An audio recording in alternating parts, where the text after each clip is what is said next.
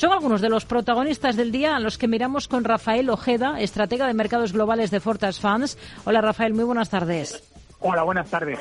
Bueno, eh, estamos estrenando justo ahora el mes de marzo. ¿Cuáles son las expectativas con las que trabajan eh, eh, para el mercado en este mes de marzo? ¿Qué es lo que esperan y qué es lo más relevante de esta sesión cuando tenemos alguna cifra macro, macro sobre la mesa, datos de PMI manufacturero en Estados Unidos, pero todavía resuenan esos ecos del PCE de la última jornada? Sí, lo que nosotros esperamos fundamentalmente es que la Reserva Federal no baje tipos hasta al menos el mes de mayo-junio, yo me postulo más por el mes de junio, y que Europa no baje tipos de interés hasta pasado el mes de septiembre, salvo que eh, tenga un problema muy, muy, muy serio. Eh, Alemania y obligue a la Reserva Federal a, perdón, a, Estados, perdón, al Banco Central Europeo a bajar tipos de interés precipitadamente para ayudar a, para ayudar precisamente a, a Alemania. En cuanto a la presentación de resultados, estamos viendo que son realmente positivos y creemos que, la senda va a ser en esta línea en los próximos meses. Por lo tanto, somos optimistas con la renta con la renta variable y con la renta fija estamos poniéndonos quizás un poquito más largos en duración. Hmm. Tenemos en el punto de mira a Banco de New York Community Bank Corp. Se agrava su crisis, ha tenido, lo hemos contado, que reformular cuentas. También eh, ha echado a su consejero delegado. Ha admitido deficiencias significativas en sus controles internos, lo que le ha llevado a rebajar el resultado en 2.400 millones de dólares. No tiene buena pinta, ¿no? La verdad es que no, ha aumentado en 10 veces su partida del cuarto trimestre. Tú has dicho, ¿no? 2.400 millones de euros, 2.700 millones de dólares. Estamos hablando de uno de los 30 bancos más grandes de Estados Unidos. Resulta vamos, incomprensible, no inconcebible que un banco tan grande, aunque por, por, por capital bursátil no es gigantesco, ¿no? Pero bueno, que es uno de los 30 bancos más importantes del país, que a día de hoy pues tenga problemas de, deficiencias en cuanto a su control corporativo y, control de costes resulta un poco sorprendente. Y eso lo que demuestra es que aquí todo el mundo es bueno hasta que se demuestra lo contrario. Y mira, es lo que está sucediendo. Creo que va a ser un problema muy serio, sobre todo de credibilidad para la mediana banca. Hmm. Hoy está recortando más de un 22% en bolsa. Hay otro anuncio llamativo, el de Mattel, que asegura que no puede de momento presentar su informe anual correspondiente al último año en los plazos eh, previstos porque ha identificado determinadas deficiencias en su control interno. ¿Qué le parece? Bueno, pues me parece un poco lo que hemos hablado antes.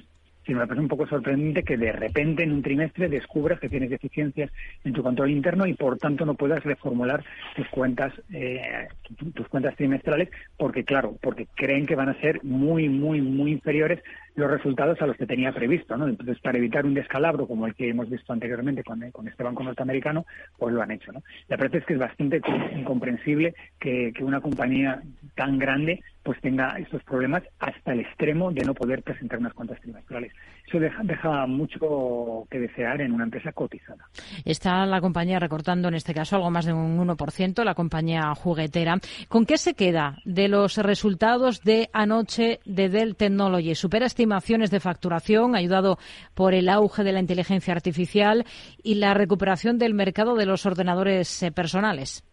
Sí, cada vez son más las, las personas que están volviendo al ordenador personal de toda la vida, ¿no? de los años 80, años 90, y no tanto a ordenadores personales.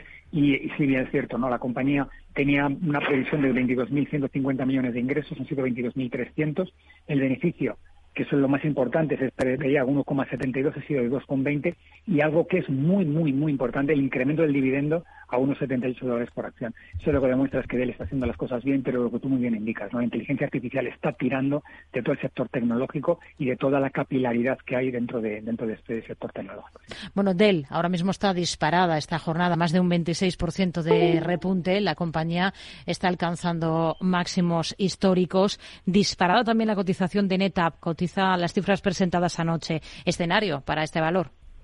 Pues el escenario es muy positivo porque en el tercer cuatrimestre del año 2023 se esperaba 1,07 ganó 1,15. En el cuarto cuatrimestre se esperaba 1,39 y, y fue 1,58. Y en este cuatrimestre se espera 1,69. Es decir, cada vez se espera más beneficio y bate las expectativas. Eso lo que demuestra es que esta compañía está haciendo los deberes como tantas empresas tecnológicas y está pasando lo que está pasando, ¿no? que el dinero fluye hacia Estados Unidos y sobre todo hacia el sector tecnológico. Hmm. Autodesk sube más de un 3% a esta hora de la tarde. También está cotizando esas cifras del cierre de la última sesión. ¿Qué le han parecido esos números?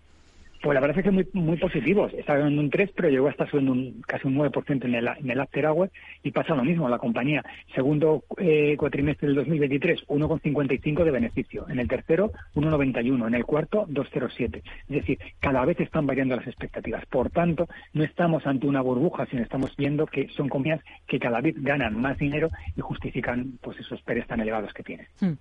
Otro de los protagonistas es eh, Hewlett Packard Enterprises, lo mismo está reaccionando a sus resultados. Eh, visión para, para este valor, ¿cómo lo ve?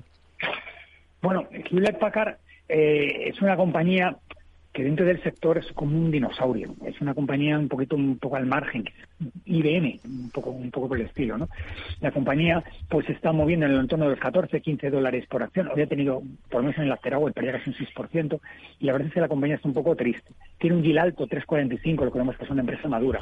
Y el problema que tiene es que su, su beneficio no repunta su beneficio va cayendo poco a poco. En el, en el primer cuatrimestre del año pasado fue de, fue de 63 centavos, luego 52, luego 49, ha recuperado 52 y da la sensación de que es una vaca a la que se ordeña, pero que no tiene esos catalizadores de crecimiento que justifiquen que la gente invierta en ella. Y en un sector tan hipercompetitivo siempre hay empresas más interesantes que Hewlett Packard para invertir. Y ese es el problema que tiene esta empresa.